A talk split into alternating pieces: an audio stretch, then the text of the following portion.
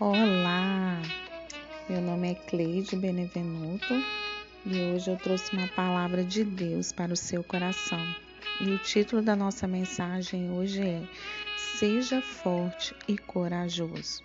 O Senhor deu esta ordem a Josué, filho de Num: Seja forte e corajoso, pois você conduzirá os israelitas à terra que lhes prometi, sobre juramento e eu próprio estarei com você. Deuteronômio 31, 23.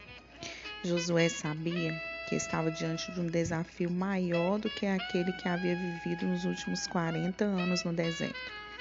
Ao vencer os Amalequitas de Canaã, assim que saiu do Egito, ele experimentou um pouco da fúria de alguns dos povos que habitavam aquela terra até porque, se a terra era boa, fértil, tinha leite de cabra e mel de tâmara abundantes, haveria guardiões para tantas riquezas.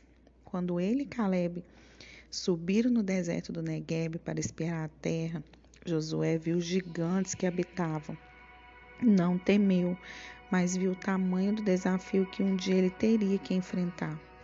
A luta no deserto foi pela sobrevivência, mas agora a luta seria para conquistar grandes cidades muradas e derrotar guerreiros preparados para a batalha.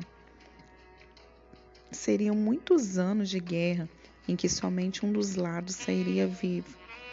E ele sabia disso. Por isso mesmo, sabendo que ele era um valoroso e bravo guerreiro, o Senhor lhe disse: Seja forte e tenha coragem. Josué, eu estarei com você, e essa será a sua garantia. Você precisa de coragem para fazer o que é correto, para levar a palavra de Deus e evangelizar, para enfrentar o mal que está no mundo.